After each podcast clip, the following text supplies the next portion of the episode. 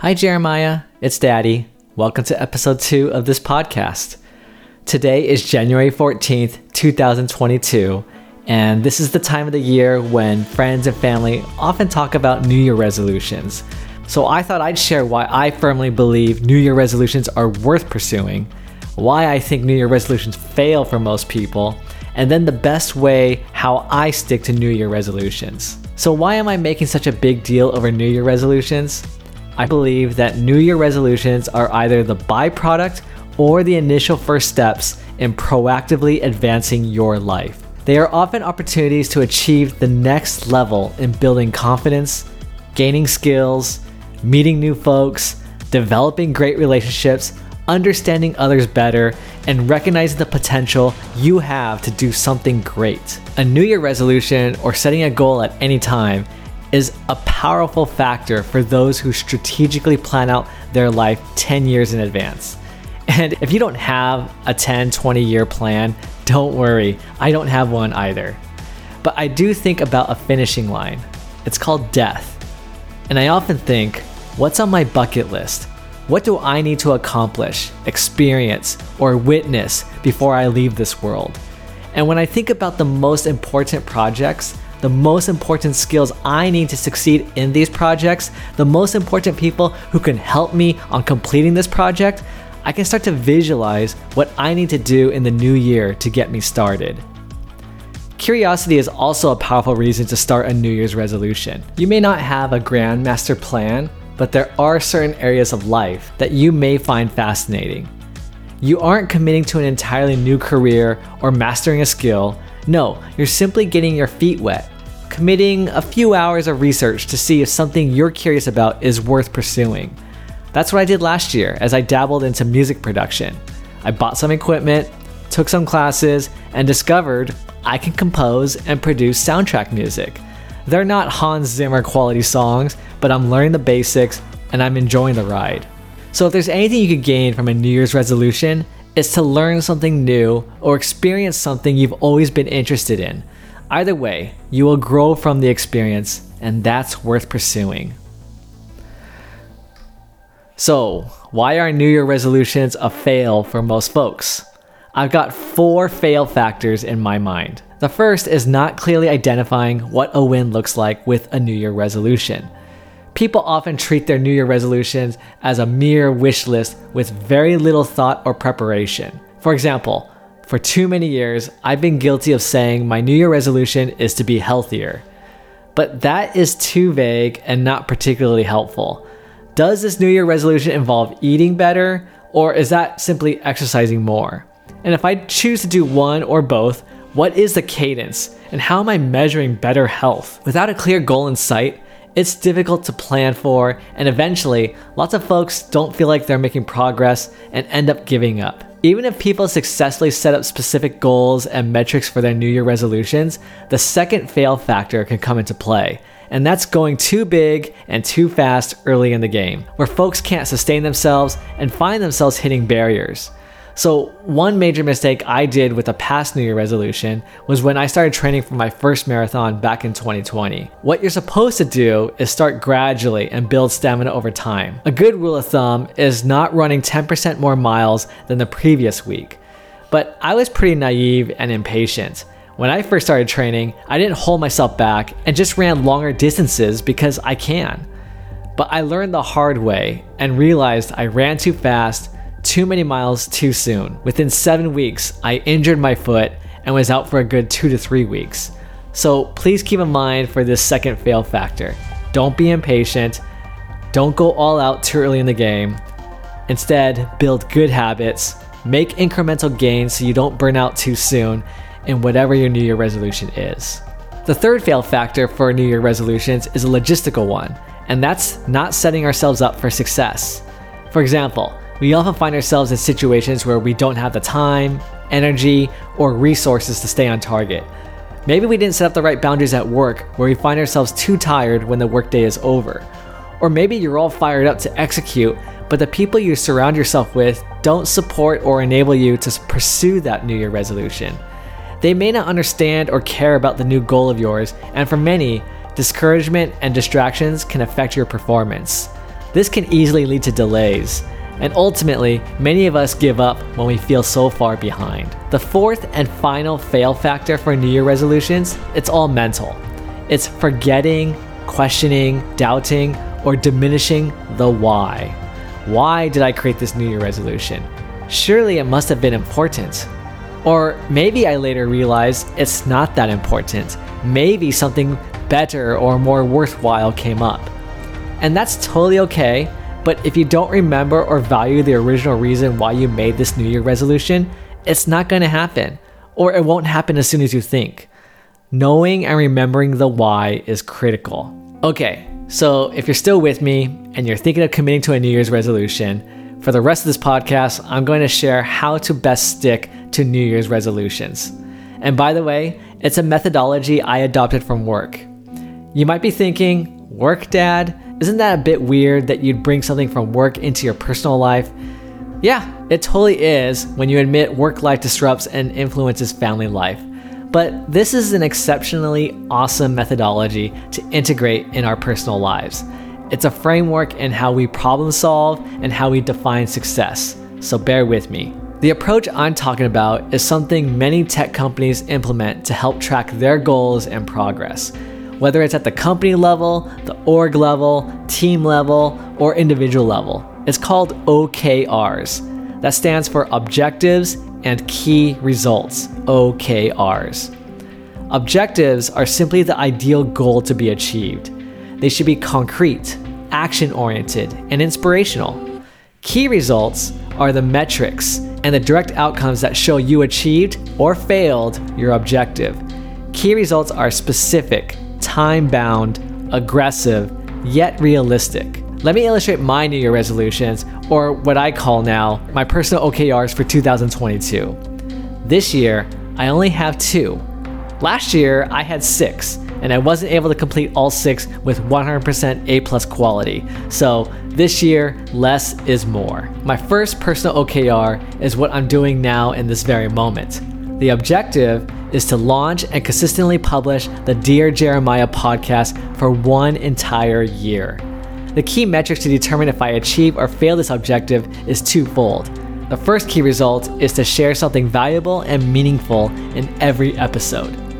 I define valuable and meaningful as something to which I'm learning and growing, and that I think will be beneficial to you too. The second key result is one episode is delivered every week. For now, my target is to publish on every Monday. I launched last week, so if everything goes as planned, I'll have 52 episodes for your listening pleasure in January 2023. And because I'm nerdy, I'm going to analyze this personal OKR and see if it holds against the four fail factors. So, if you remember, the first fail factor was not putting enough specific thoughts in identifying the goal. Notice for my personal OKR, I'm following exactly what an objective is. It must be concrete, action oriented, and inspirational. And that's to launch and consistently publish the Dear Jeremiah podcast for one entire year. But I don't stop there. I apply key results, sharing something valuable and meaningful in every episode. This first metric is qualitative, but it's still measurable. This will push me to be disciplined and forward thinking. This key result prompts me to plan and prepare on what would be the most compelling thoughts, stories, and advice I can share with you. And with the second key result, I have to publish one episode every week. Anything short of that is a fail. The second fail factor for New Year resolutions is going too hard or too fast. And you might think, Dad, launching a podcast every week seems abrupt and maybe too much to handle. Lucky for me, I've been fortunate enough to already have podcasting experience with a podcast I created with some friends three years ago. It's called Drek Happens. It's D R E K Happens. It's definitely for adults and it's for fellow mature nerds who like tabletop gaming. I don't recommend checking it out until you're at least 18 years old. Anyway, Drek Happens had three seasons, and I learned so much about creating podcast productions and it gave me realistic expectations of how much time and energy is required to produce an episode. So I'm not a complete newbie when committing to this new podcast I'm dedicating to you, and I feel confident that I'm not going too hard or too fast. The third fail factor was not setting up for success and allowing your environment and those around you to distract or discourage you. For this podcast, OKR, I've made explicit boundaries for myself, especially when it comes to pursuing too many hobbies. I'm not planning to draw or play as many video games as I used to.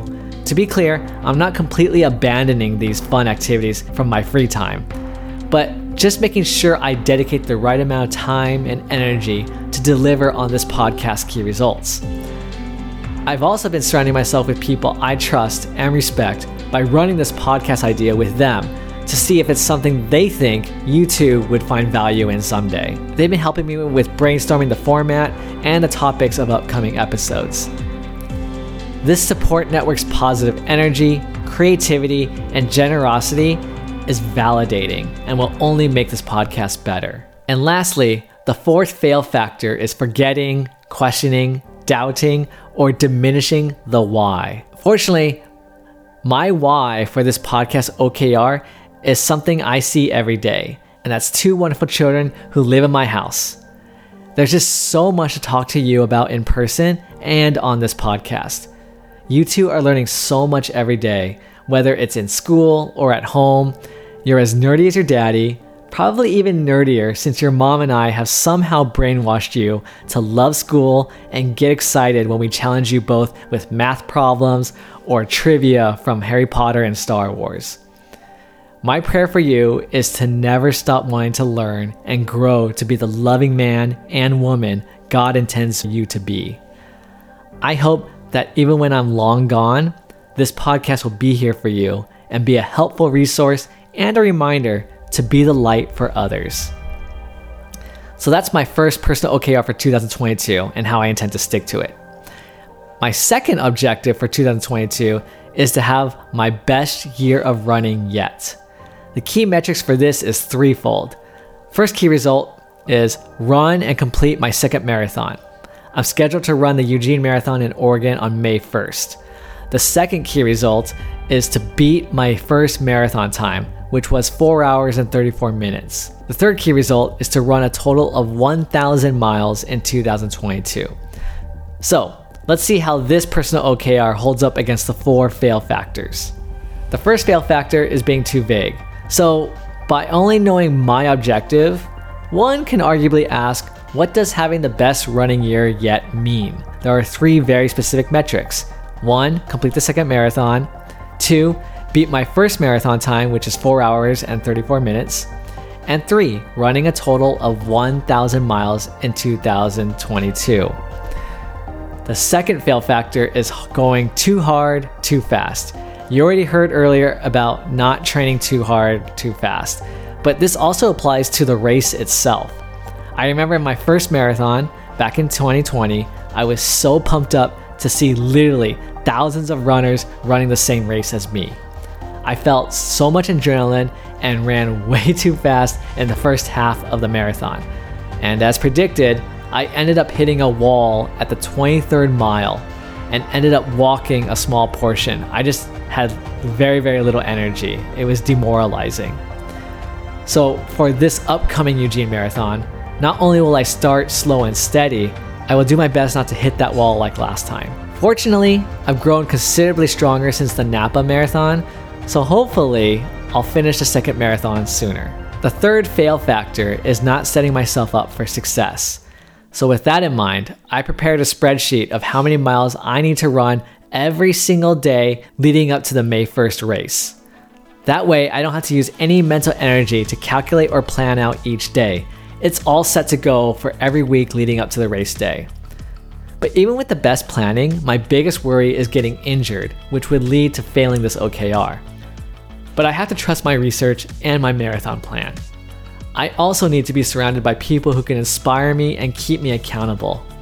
In this pandemic, it's a bit tough to join a running club, but I'm fortunate that I'm on Strava, where I can see all my runner friends, and we also connect and cheer each other on in our running Slack channel.